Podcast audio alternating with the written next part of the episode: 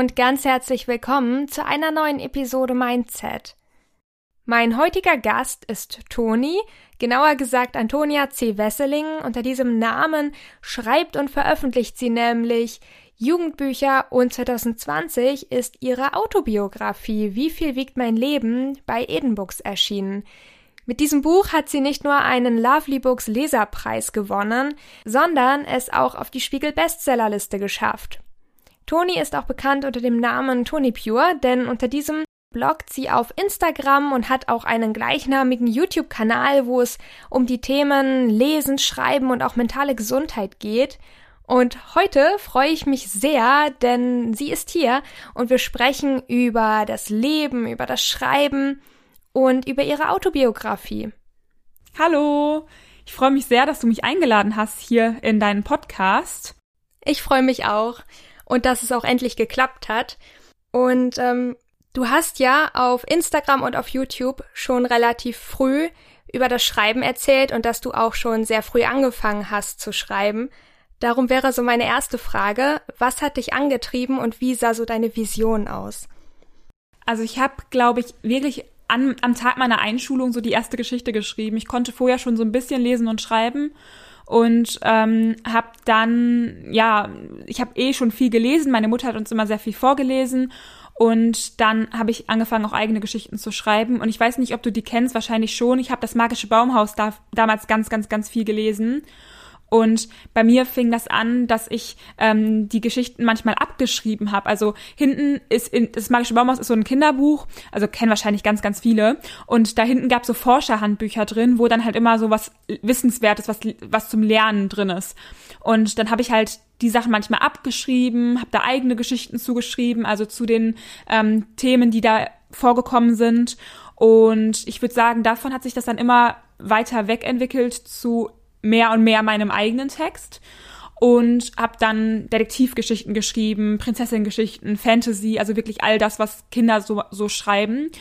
Und in der Grundschule dann immer viel vorgelesen, auch im, ähm, in den Pausen durfte ich zum Beispiel vorlesen oder im Deutschunterricht. Und ich glaube, dass durch diese, diese frühe Unterstützung eben auch, also durch das Zuhören und ähm, ich wurde von meiner Familie zum Beispiel auch gut unterstützt. Äh, ja, ist dieser, hat dieser Traum sich dann schnell in mir festgebrannt, dass ich später gerne Autorin werden möchte. Und wie sah deine Vision von dir selbst aus? Also so wie zum Beispiel bei J.K. Rowling oder wie war das? Ähm, du meinst, wie ich am Ende werden wollte, also wie erfolgreich oder wie ich das. Ja. Ähm, boah, das ist eine gute Frage. Also ich wollte halt schon immer dass ich halt eben das später beruflich machen kann. Ähm, und dass ich halt viele Menschen erreiche, dass ich halt, ähm, ja, dass viele Leute meine Bücher lesen. Früher war es immer so Kinder- und Jugendbuchautorin. Ich meine, da war ich halt selber auch noch ein Kind. Und da habe ich dann auch immer gesagt, ja, ich möchte für Kinder und Jugendliche schreiben. Mittlerweile kann ich mir aber auch vorstellen, für junge Erwachsene und vielleicht auch später für Erwachsene allgemein zu schreiben, aber auch für Kinder und Jugendliche. Also ich würde mich da jetzt gerade gar nicht noch, noch nicht festlegen wollen, weil ich finde, dass es alles so seinen Reiz hat. Aber ja, auf jeden Fall halt eben Leser erreichen, die dann Spaß an meinen Geschichten finden. Ich glaube, das war für mich immer so das Allerwichtigste. Und wann hast du dich zum ersten Mal bei einem Verlag beworben?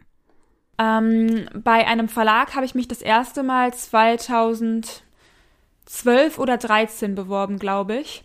Da war ich auch ungefähr 13, glaube ich. Ja, das müsste ungefähr gepasst haben. Das war damals beim Carlsen Verlag, das weiß ich noch.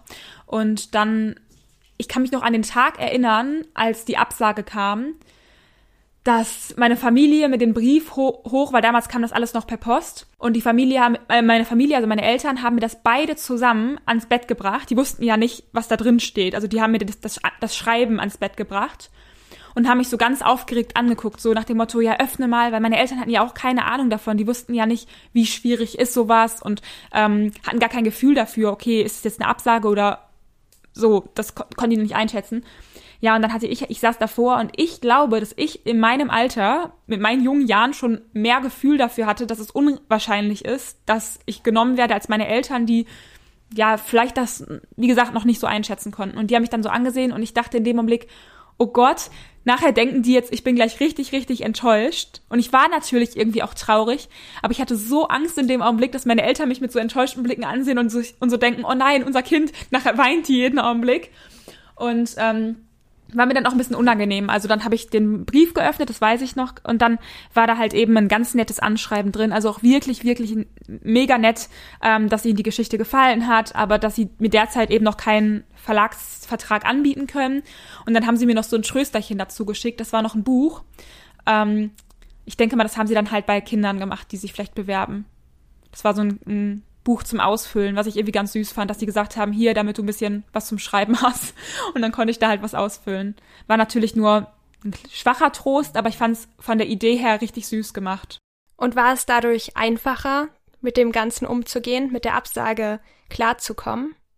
Mm, also ich würde sagen, dass die, ich weiß es ehrlich gesagt gar nicht mehr. Ich, so im Detail also im Detail weiß ich es nicht mehr, aber ich könnte mir vorstellen, dass die erste Absage für mich gar nicht so schlimm war, eben weil man ja immer die Horrorvorstellungen, also die, diese Horrorgeschichten hört von vielen Autoren und Autorinnen, die sich halt bei hunderten Verlagen beworben haben und da war für mich persönlich sogar irgendwie was okay. Ich glaube, die, der Frust kam erst mit der Zeit, also als es dann halt immer mehr wurde und ähm, ich gemerkt habe, okay, irgendwie klappt das nicht so, wie ich das halt möchte und ich werde nicht richtig ernst genommen. Das war auch immer ein ganz großes Thema. Ähm, ich glaube, das war das. In dem Augenblick war mir einfach nur wichtig, dass niemand sieht, dass es mir weh tut, glaube ich. Das war für mich auch, wie gesagt, es tat ein bisschen weh, natürlich, ähm, aber beim ersten wahrscheinlich noch nicht so schmerzhaft wie danach, als es dann halt mehr wurde. Aber ich wollte nicht, dass jemand sieht, dass es mir weh tut. Ich glaube, das war für mich ähm, damals schwieriger. Ich wollte nicht, dass jemand sieht, dass ich enttäuscht bin.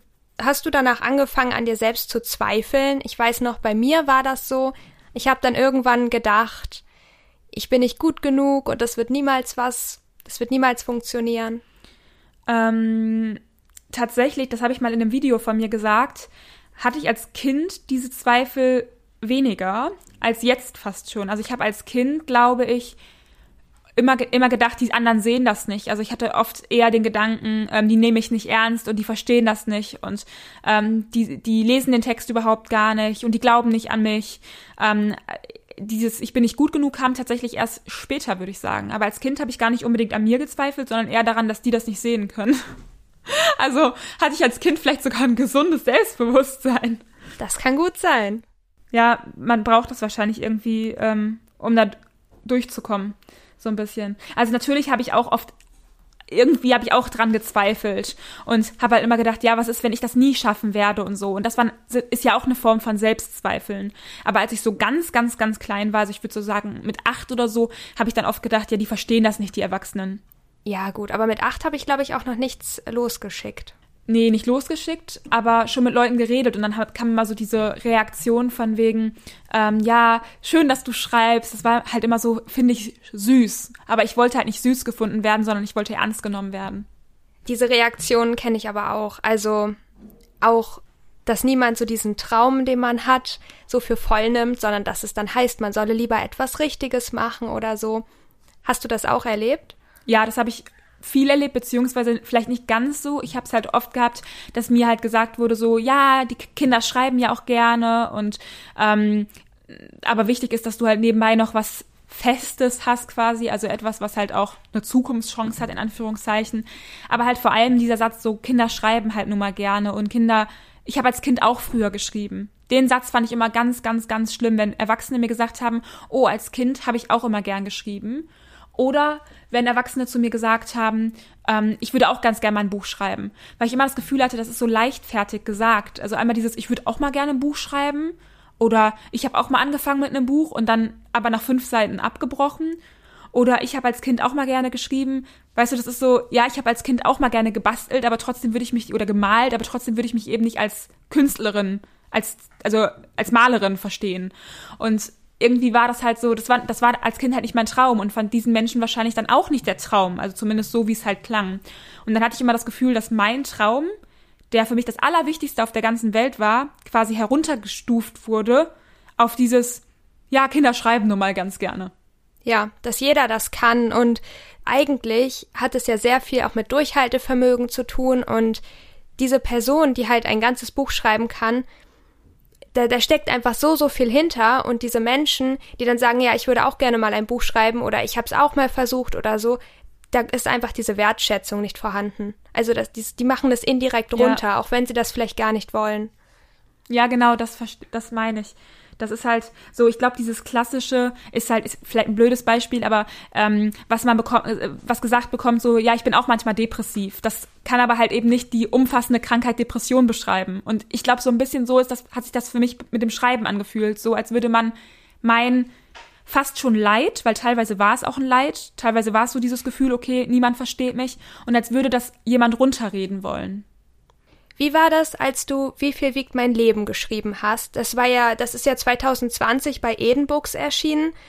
Und hattest du das Gefühl, als du angenommen wurdest, dass man dich ernster nimmt? Ähm, ja, auf jeden Fall. Also ich hatte also ich, ich kann mich noch an den Moment erinnern, dass ich halt, als die E-Mail kam, dass ich zum Verlag eingeladen wurde. Also zuerst kam eine E-Mail, ich hatte mich dort mit einem Exposé und einer Leseprobe beworben und erst kam eine E-Mail, dass ich halt nach, dass sie mich gerne persönlich kennenlernen wollen und ich nach, ob ich nach Berlin kommen möchte.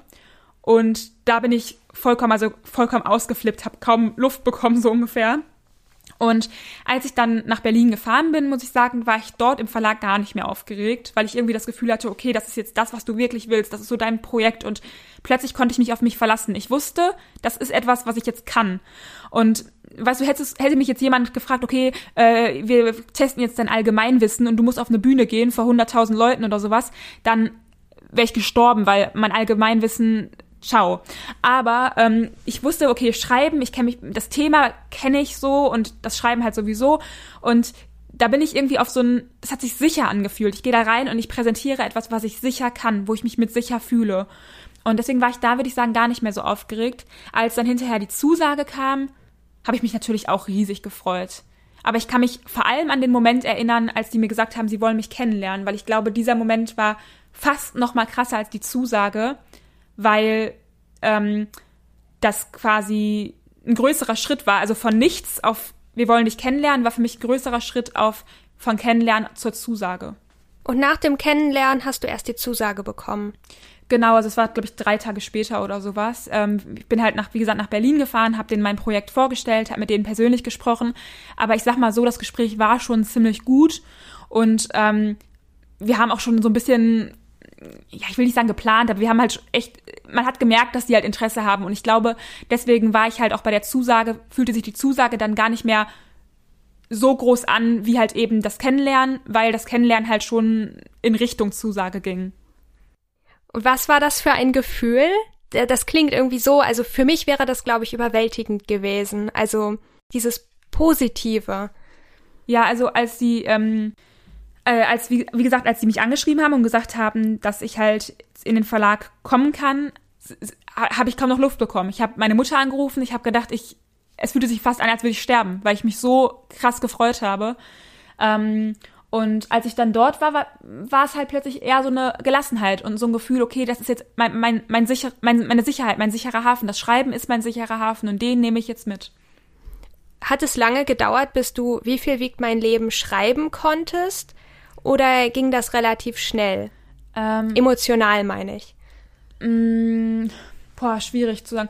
Ich glaube, dass ich bei dem Thema, als ich es geschrieben habe, schon relativ abgeklärt war.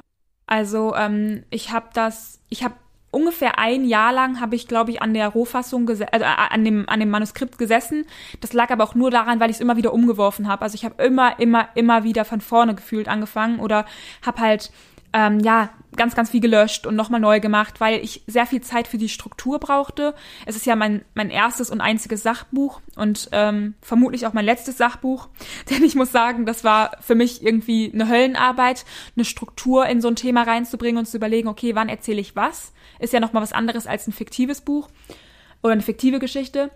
Und deswegen habe ich halt, wie gesagt, insgesamt ungefähr ein Jahr dran gearbeitet, was für mich für einen Roman sehr, sehr, sehr viel wäre.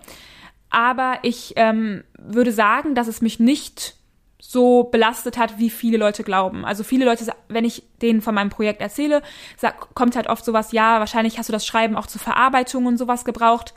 Vielleicht irgendwie unterbewusst, das will ich noch nicht mal ausschließen, aber es fühlte sich für mich nicht so unbedingt so an, sondern das fühlte sich für, für mich eigentlich eher an wie so ein Abschluss. Ähm, aber ich musste jetzt nicht irgendwie, ich habe jetzt nicht mit mir gekämpft, ich habe jetzt auch nicht da gesessen und geweint oder so, weil ich gedacht habe, okay, das berührt mich gerade. Ich glaube, da war ich mit dem Thema halt wirklich durch. Also da war das Thema für mich einfach zurück und das war das das das das, das war nicht mehr nichts mehr, was mich so krass bewegt hat. Und das war vielleicht auch gut für mich. Würdest du sagen, dass du die Essstörung komplett überwunden hast, dass du also komplett gesund bist? Oder würdest du den Menschen zustimmen, die sagen, so richtig gesund wird man nie, man kann nur lernen, damit umzugehen? Nee, ich würde sagen, dass ich komplett gesund bin. Ich glaube tatsächlich, ich bin mir manchmal nicht ganz sicher, ob bei mir die Essstörung ähm, ein Symptom der Depression auch ein bisschen war. Also nicht, nee, Symptom ist das falsche Wort, sondern dass ich, glaube ich, aus einer Depression heraus in die Essstörung gerutscht bin. Und ähm, weil halt ganz, ganz viel bei mir auch glaube ich, so, so eine Gleichgültigkeit und so eine Angst vorm Leben und sowas alles dazu geführt hat. Aber ich glaube, dass es, wenn du einmal das erlebt hast, das hat mal ein Therapeut zu mir gesagt, der meinte halt, wenn man einmal sowas erlebt hat und man das quasi los, komplett losgeworden ist, schätzt er die Wahrscheinlichkeit, wieder da rein zurückzufallen, niedriger ein, als dass jemand, der eh anfällig ist, daran erkrankt. Weil du weißt, was dich erwartet. Weißt du, wenn bei mir so ein ganz kleines bisschen so so etwas an, anklopfen würde und sagen würde so, hey, wie wär's, wenn du das nochmal machst oder noch das nochmal ausprobierst, dann ähm, wüsste ich ja, was mich da erwartet. Ich wüsste ja, was für ein Leben mich erwarten würde. Und das wäre es mir einfach nicht mehr wert, um keinen einzigen, also um keinen Preis. Und ich glaube, deswegen ist die Wahrscheinlichkeit für mich halt sehr, sehr, sehr, sehr gering. Ich würde es natürlich nie ausschließen wollen, sag niemals nie. Ich weiß nicht, was in meinem Leben nochmal kommt. Aber ähm, ich kann es mir jetzt zum jetzigen Zeitpunkt einfach überhaupt gar nicht mehr vorstellen. Du hast ja auch in dem Buch beschrieben, was hinter dieser Erkrankung steckt. Also ich würde das jetzt mal äh, kurz so formulieren, dass die Krankheit dich auf etwas aufmerksam gemacht hat, was tiefer liegender ist. Mhm. Kannst du das kurz mal erklären? Ähm, ja, also ich glaube, hätte man mich gefragt, als ich so in Therapie das erste Mal gekommen bin, hätte man mich gefragt, ähm, ob ich wie ich so aufgewachsen bin, hätte ich halt gesagt, dass alles super war. Also ich hätte alles so komplett idealisiert. Aber ich denke, dass ich halt durch die Therapie erst gemerkt habe, dass ich zum Beispiel in der Schule wahnsinnig unglücklich war, dass ich so viel an mir selbst gezweifelt habe. Ich habe auch seit meiner Kindheit schon mit Zwängen immer wieder zu tun gehabt und habe die Zwänge als Kind gar nicht als solche unbedingt wahrgenommen. Ich dachte, das wäre etwas Normales. Ähm, und auch bei mir so diese wahnsinnige emotionale Instabilität, also diese ganz krassen Gefühlsschwankungen und so. Ich dachte immer, das hätte jeder Mensch. Also ich habe als Kind nicht verstanden, dass das halt die Symptome einer Erkrankung sind, die ich habe, sondern ich dachte immer, wow, warum können andere Menschen mit ihren Gefühlen umgehen, nur warum kann ich das nicht? Und warum bin ich so impulsiv? Warum bin ich so explosiv? Warum, warum kann ich das irgendwie nicht steuern? Und um mich herum die Menschen anscheinend schon. Und ich glaube, dass ich durch die Essstörung und die Therapien, die damit verbunden waren, erst verstanden habe, dass ähm, das halt selbst eine Erkrankung ist, also dass genau das die Ursache eigentlich ist und dass man daran arbeiten kann und dass das nicht normal ist, in Anführungszeichen. Was denkst du, wollte die Essstörung ausdrücken? Was, was wollte sie sichtbar machen? Ähm, mehrere Dinge. Also ich würde das gar nicht unbedingt nur auf eins, eine Sache jetzt begrenzen. Einmal halt eben ein falscher Umgang mit Gefühlen, beziehungsweise ein falscher Umgang klingt vielleicht auch blöd, ich weiß nicht. Also, dass ich halt meine Gefühle nicht so richtig gespürt habe, dass ich nie so richtig wusste, was ich gerade fühle und wo ich gerade stehe. Ich habe die Dinge, ich habe über mich sehr wenig nachgedacht. Ich habe ein Leben geführt, was halt sehr angepasst den anderen gegenüber war. Also zum Beispiel auch meinen, meinen Mitschülern und Mitschülerinnen. Ich habe halt immer versucht, so zu sein wie andere um bloß halt quasi nicht aufzufallen. Und ich glaube, das waren halt so Dinge, aus denen die Krankheit mich geweckt hat. Denkst du, das Schreiben und die Essstörung haben sich irgendwie beeinflusst? Ähm, ja, insofern, dass ich halt in den letzten Jahren, also ich würde sagen vor allem so 2017 bis 2018, extrem wenig geschrieben habe. Ähm, und da hatte ich dann auch so eine Veröffentlichungspause. Also ich hatte ja auch ein paar Jahre, das letzte Buch vor Wie viel wiegt mein Leben ist 2017 erschienen. Das hatte ich aber schon 2015 geschrieben. Also sind, ist da eine ganze Zeit halt quasi nichts erschienen. Und ich glaube, das lag schon ein bisschen daran, dass ich halt keine richtige Konzentration hatte. Ich habe zwar immer geschrieben, aber irgendwie kam nichts so richtig zum Ende. Und ich bin, ich stand so unter Druck, so unter, unter innerer Anspannung, dass ich das halt ähm, ja, dass ich mich irgendwie nicht konzentrieren konnte. Und ich glaube, ich habe auch viel zu wenig gefühlt. Wenn du nichts fühlst, kannst du nicht schreiben. Ich denke mal, eine Sache, die halt ähm, viele Künstler haben, ist halt dieses Emotionale, weil das seine Emotionen verarbeitet man ja auch mit der Kunst. Und ich habe meine Gefühle ja durch die Essstörung versucht zu unterdrücken. Also war es vielleicht auch schwieriger, über sie zu schreiben. Das kann sehr gut sein. Ich glaube, ich habe ja ähnliche Erfahrungen gemacht, jetzt nicht gerade mit der Essstörung oder sowas, sondern mit einer Angststörung, mit einer sozialen Phobie. Mhm.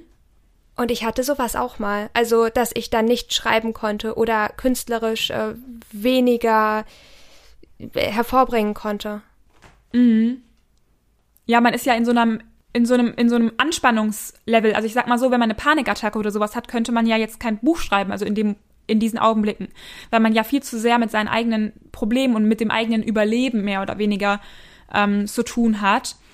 Und ich glaube manchmal auch, das habe ich mal in einem Video von mir gesagt, das könnte ich mir sogar vorstellen, dass die Essstörung für mich auch ähm, teilweise vielleicht eine Art Flucht war vor der Angst, dass ich versage. Also wir hatten ja eben kurz über Selbstzweifel gesprochen. Ich hatte halt ja eben, habe ich ja schon gesagt, ganz als Kind jetzt weniger Selbstzweifel, würde ich sagen, aber als ich dann so in die Pubertät kam, wurden die Selbstzweifel halt immer schlimmer und dieses Gefühl von wegen, vielleicht bin ich nicht gut genug.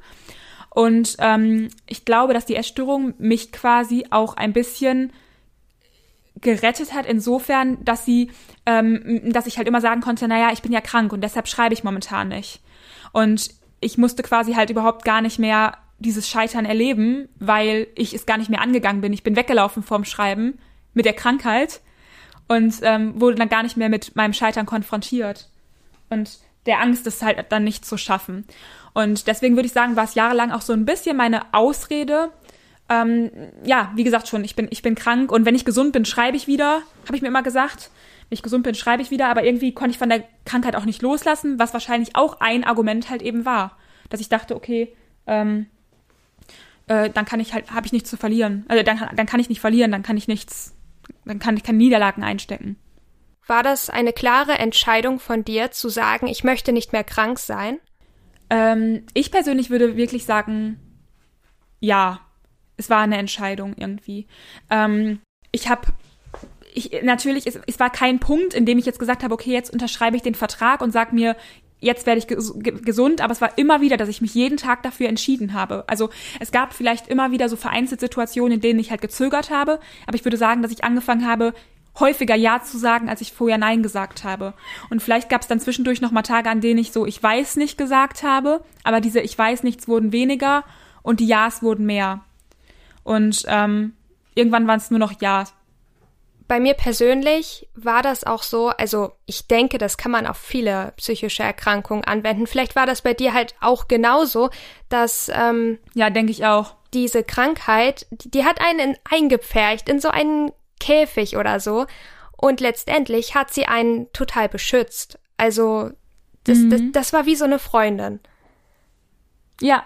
Mir fällt gerade mhm. auf, so ähnlich hast du das auch im Buch beschrieben. Mhm ich, ich, ich tue mich mittlerweile, ich habe in meinem Buch, das habe ich zwar in meinem Buch auch selber geschrieben, aber mittlerweile spreche ich irgendwie auch gar nicht mehr so gerne vom Kampf gegen die Erkrankung, weil ich mir denke, Kampf klingt halt so, als wäre sie etwas, ein, ein, ein so böser Bote gewesen. Natürlich ist diese Krankheit gefährlich und psychische Erkrankheit, äh, Erkrankungen bringen Leid mit sich. Das will ich auch überhaupt gar nicht runterreden. Aber letztendlich sind sie halt eben eine Schutzstrategie. Und ähm, ich finde das dann halt irgendwie schwierig zu sagen, ich kämpfe gegen meine Schutzstrategie, sondern ich würde eher sagen, ich ich ähm, versuche, mich mit mir zu versöhnen, damit ich quasi diese Schutzstrategie gar nicht mehr brauche. Genau, also hinterfragen, warum brauche ich diese Schutzstrategie? Ja, das stimmt. Was möchte mir die Krankheit sagen? Und dahinter blicken. Und ich denke, das ist der Weg zur Lösung. Also, dass man da rauskommt. Ja, das war für mich halt eben ja auch immer so, oder das ist auch das, was ich immer zu anderen Leuten sage, immer dieses Fragen, wozu brauche ich das? Und warum kann ich nicht loslassen? So, das war ja auch, ich habe hab da selber auch meine Podcast-Folge zugemacht. Warum kann ich nicht loslassen? Ähm, da geht es ja um, geht's um den Krankheitsgewinn, also dieser sekundäre Krankheitsgewinn, den man immer aus einer Erkrankung zieht. Also dieses andere kümmern sich um mich, andere sorgen sich um mich, ich werde gesehen, ich werde wahrgenommen, ich werde ernst genommen. Und ähm, auch wenn es halt weh tut und auch wenn es erstmal irgendwie brutal klingt, das sozusagen, ich würde mich auch immer fragen, wovon, wovon profitiert diese Krankheit? Irgendwie wird jede psychische Krank Erkrankung doch genährt. Und sei es auch eine Depression, vielleicht ähm, irgendwie so, so ein Anteil davon zum Beispiel bei mir vielleicht auch entstehen, dass ich denke, okay, wenn ich den Tag quasi gar nicht erst anfange, kann ich überhaupt gar nicht verlieren. Also heißt, bleibe ich lieber liegen. So, so, so ein blöder Gedanke quasi. Also vielleicht die Angst eben zu scheitern schon wieder. Und ähm, ich denke, da gibt's für jeden andere Gründe, in Anführungszeichen. Aber ähm, man muss da ganz, ganz ehrlich zu sich sein. Und ich glaube, das fällt vielen Menschen schwer. Und ich kann das auch verstehen, weil es mir jahrelang auch so schwer fiel. Weil man sich selber ja nicht sagen möchte, naja, letztendlich irgendwie gibt's einen Anteil, der an dieser psychischen Erkrankung festhält. Ich glaube, das dauert ganz lange. Ja, das glaube ich auch. Das ist so ein Prozess, der niemals aufhört. Ja, das glaube ich auch. Aber das, das zeugt auch irgendwie von einer großen Stärke, wenn man sich diese Fragen selbst stellt und dann auch ehrlich beantwortet. Ja. Und ich meine, ich stelle sie mir auch immer noch jeden Tag bei den Dingen, die, an denen ich noch arbeite. Ähm, wozu mache ich das gerade oder wozu brauche ich das gerade? Eigentlich kann man das bei jedem Verhalten. Das kann nicht nur, wenn man eine diagnostizierte Erkrankung hat, sondern das kann man ja auch, ich sag mal, bei Eifersucht oder sowas. Wenn ich eifersüchtig bin, weil Autorin XY jetzt gerade einen ganz tollen Verlagsvertrag bekommen hat, wozu warum habe ich dieses Gefühl gerade in mir? Wahrscheinlich, weil ich selber Angst habe, halt eben nicht gesehen zu werden. Und ähm, da, da, letztendlich brauche ich das Gefühl gar nicht, weil vom Kuchen ist genug für alle, ne? ja. Ich hoffe, ich krieg auch noch ein Stück ab. Bestimmt, ich bin ganz sicher. Jetzt, wo ich dich so kennenlerne, bin ich mir noch sicherer. Oh, das ist lieb. Ähm, wie hast du deine Agentur gefunden? Wie lief das ab? Also da kann ich dir jetzt die Geschichte erzählen, ähm, die du vielleicht am Anfang hören wolltest, äh, wo du gesagt hast, du würdest ausrasten. ähm, also als ich den, ich habe mich auch beworben, ich habe, ich hatte Kontakt zu, also erstmal hatte ich Kontakt zu einem Agenten, den ich durch eine andere Autorin kannte und ähm, habe mit ihm ein paar Mal geschrieben, habe aber dann überlegt, dass ich mich auch noch woanders bewerbe, also noch bei anderen Agenturen, einfach damit ich mir alle ähm, Chancen, also keine Chance irgendwie wegnehme oder eine Chance verpasse oder sowas und falls dann da eine Absage kommt, sofort tief falle. Also habe ich mir gesagt, okay, ich bewerbe mich jetzt noch ähm, woanders und dann habe ich mir halt einfach ein paar Agenturen rausgesucht, bei denen ich gedacht habe, okay, das passt und zu denen würde ich halt gerne gehen. Und ähm, die Agentur Schlück, also bei der ich halt jetzt unter Vertrag bin, war halt so eine eigentlich einer meiner absoluten Favoriten. Ich habe aber mich nicht so richtig getraut. Also so war auch so ein Gedanke da, okay, willst du dich jetzt direkt da bewerben? Ähm, ist halt ziemlich groß und die Angst, wenn du dann da, also es war ziemlich wahrscheinlich, dass die mich vielleicht ablehnen und ja, diese ganzen Zweifel. Und dann habe ich es einfach abends spät abgeschickt. Also ich habe abends spät, ich glaube es war neun Uhr oder sowas, habe ich dann einfach meine Bewerbung rausgeschickt und habe überhaupt gar nicht damit gerechnet, überhaupt gar nicht damit gerechnet, dass ich halt möglichst, also relativ schnell eine Antwort bekomme. Und ich habe dann noch nicht mal, normalerweise bin ich so jemand, wenn ich eine wichtige E-Mail rausschicke, überprüfe ich meine E-Mails so ungefähr alle zwei Sekunden, weil ich gucke, okay, habe ich eine Antwort bekommen, habe ich eine Antwort bekommen. Ich bin am nächsten Morgen aufgestanden und ich habe die E-Mails noch nicht mal überprüft, weil ich wusste, okay, ich habe sie ja gestern Abend erst abgeschickt. Und dann habe ich ähm, vier Stunden später in mein Postfach reingeguckt und dann hatte ich vor vier Stunden eine E-Mail bekommen von ähm, ja, von meiner jetzigen Agentin, die gesagt hat, dass sie schon gelesen hat und dass sie gerne mehr lesen wollen würde. Und ich habe in diesem Augenblick, ich konnte ihr, ich glaube, ich habe ihr erst wiederum einige Stunden später antworten können, weil ich es nicht geschafft habe, mich an meinen Computer zu setzen und eine Antwort für sie zu schreiben, weil ich mich nicht hinsetzen konnte. Ich konnte mich nicht hinsetzen, weil ich so innerlich unruhig war, dass ich dachte, das, das, das geht gerade nicht, das geht nicht. Und ähm, ich musste dann tatsächlich eine Beruhigungstablette nehmen. Also ich habe eine ähm, Beruhigungstablette dann eingeworfen und musste auch abends schlafen gehen, weil ich so fertig war, weil mein Körper so krass, so ähm, positiv angespannt war, dass ähm, ja, ich glaube, ich geschlafen habe wie ein Stein. Und ein paar Tage später haben wir dann halt telefoniert, da hatte sie noch mehr von mir gelesen und dann hat sie mir halt die Zusage gegeben und auch da bin ich halt vor Freude ausgerastet und ich glaube, ich, ähm, ich, ich konnte, ich war den ganzen Tag gefühlsüberladen. Wow. Hoch 100. Ich glaube, das ist so die Story, die sich jeder Autor vorstellt, wenn er sich bei einer Literaturagentur bewirbt. Ja, ich habe, wie gesagt, und ich habe halt nicht mehr damit gerechnet, weil ich halt davor auch Absagen bekommen hatte. Also jetzt ähm, bei jedem Projekt, was ich davor geschrieben hatte, deswegen habe ich damit nicht mehr, ich habe damit nicht mehr gerechnet. Ich hatte irgendwie angefangen daran zu glauben, vor allem, dass es jemand liest. Ich habe halt immer gedacht, na ja, ich schick's ein, es wird sowieso niemand lesen. Ich habe es nur noch, ich glaube, dass ich wirklich die Bewerbung an die Agentur nur noch abgeschickt habe, weil ich dachte so ein bisschen, ähm, ich muss alles versucht haben, sozusagen. Aber ich habe nicht richtig dran geglaubt. Und dann ist es genau das geworden. Manchmal habe ich auch so das Gefühl, dass äh, ich noch nicht alles versucht habe, aber glauben tue ich trotzdem nicht dran irgendwie. Ich glaube, das kommt auch, wenn man eine gewisse Anzahl an Absagen bekommen hat. Mhm, das glaube ich auch. Irgendwie stumpft man dann total ab. Aber man darf halt nicht Ja. aufgeben. Mhm. Das ist bei mir auch so gewesen. Ich bin auch, würde ich sagen, abgestumpft. Ähm, vor allem, aber ich glaube, man darf, wir dürfen nicht vergessen, dass wir halt eben so früh angefangen haben und ich merke einen ganz großen Unterschied. Also ich sage mal, als ich mich mit 13, 14, 15, 16 beworben habe, ähm, ich, ich, ich weiß es nicht. Ich will es natürlich nie- niemandem unterstellen, aber ich weiß es nicht, ob das genauso ernst genommen wird, wie wenn man sich hinterher bewirbt. Und ähm, eine Literaturagentur sind die Wahrscheinlichkeiten noch mal höher als bei einem Verlag. Wenn du dich bei einem großen Publikumsverlag bewirbst, wie ich mit 13 bei Carlsen, dann sind die Wahrscheinlichkeiten wirklich so, so, so, so gering, dass ich ja, dass es eigentlich schon zum Scheitern ver, ähm, verurteilt war, auch wenn es vielleicht immer noch 0,00001 Prozent gibt, die es schaffen. Wie gehst du mit Absagen um? Ähm, puh. Jetzt, naja, zuletzt war es halt eben jetzt eine Zusage, deswegen muss ich mich nochmal in das Gefühl reinversetzen. Ich habe geweint schon oft. Also Ja. ich habe schon oft geweint, auch wenn ich weiß, man darf es nicht ähm, zu persönlich nehmen. Und manchmal habe ich einfach nur gesagt, okay. Also ich glaube, es ist ganz unterschiedlich gewesen, je nachdem, an welchem Tag, an welchem Tag mich das trifft, ähm, was für eine E-Mail kommt. Also ich habe das Gefühl, es gibt ja auch Verlage, die oder Agenturen, die sagen sehr persönlich ab. Und es gibt, ähm, die schicken dann nur einen Standardspruch. Das ist halt ganz unterschiedlich.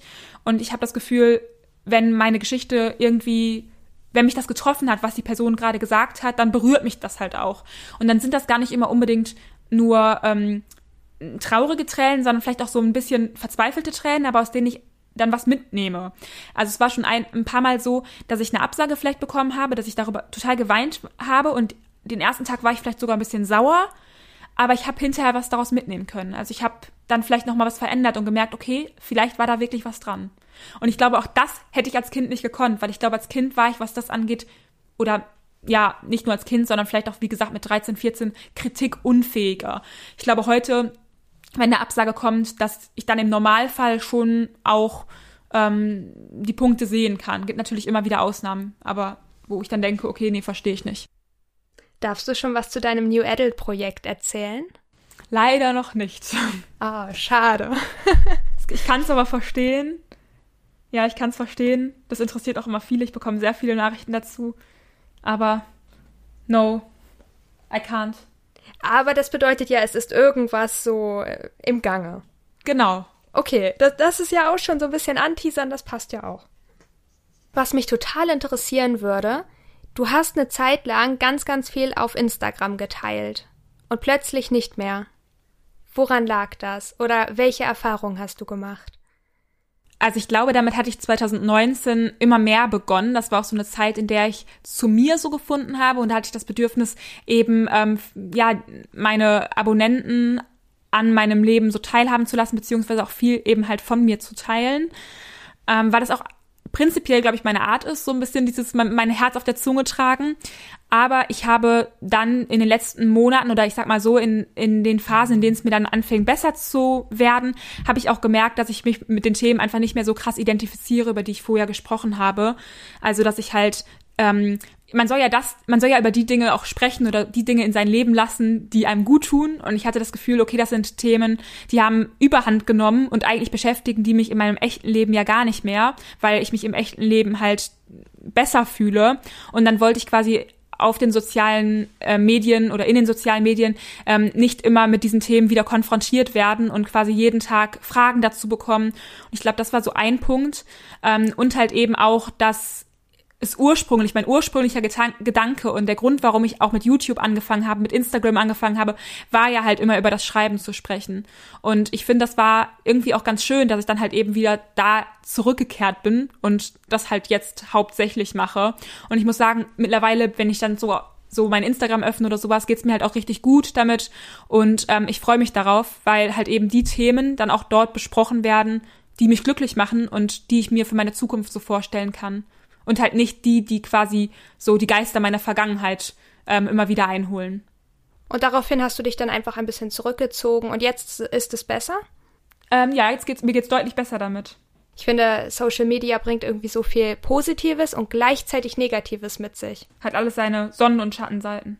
Ich äh, bin ja auch auf Instagram aktiv gewesen, aber nur so mittelmäßig. Ich habe irgendwie das Gefühl, Instagram ist wie so ein kleiner Blog, auf dem man sich selbst verwirklichen kann.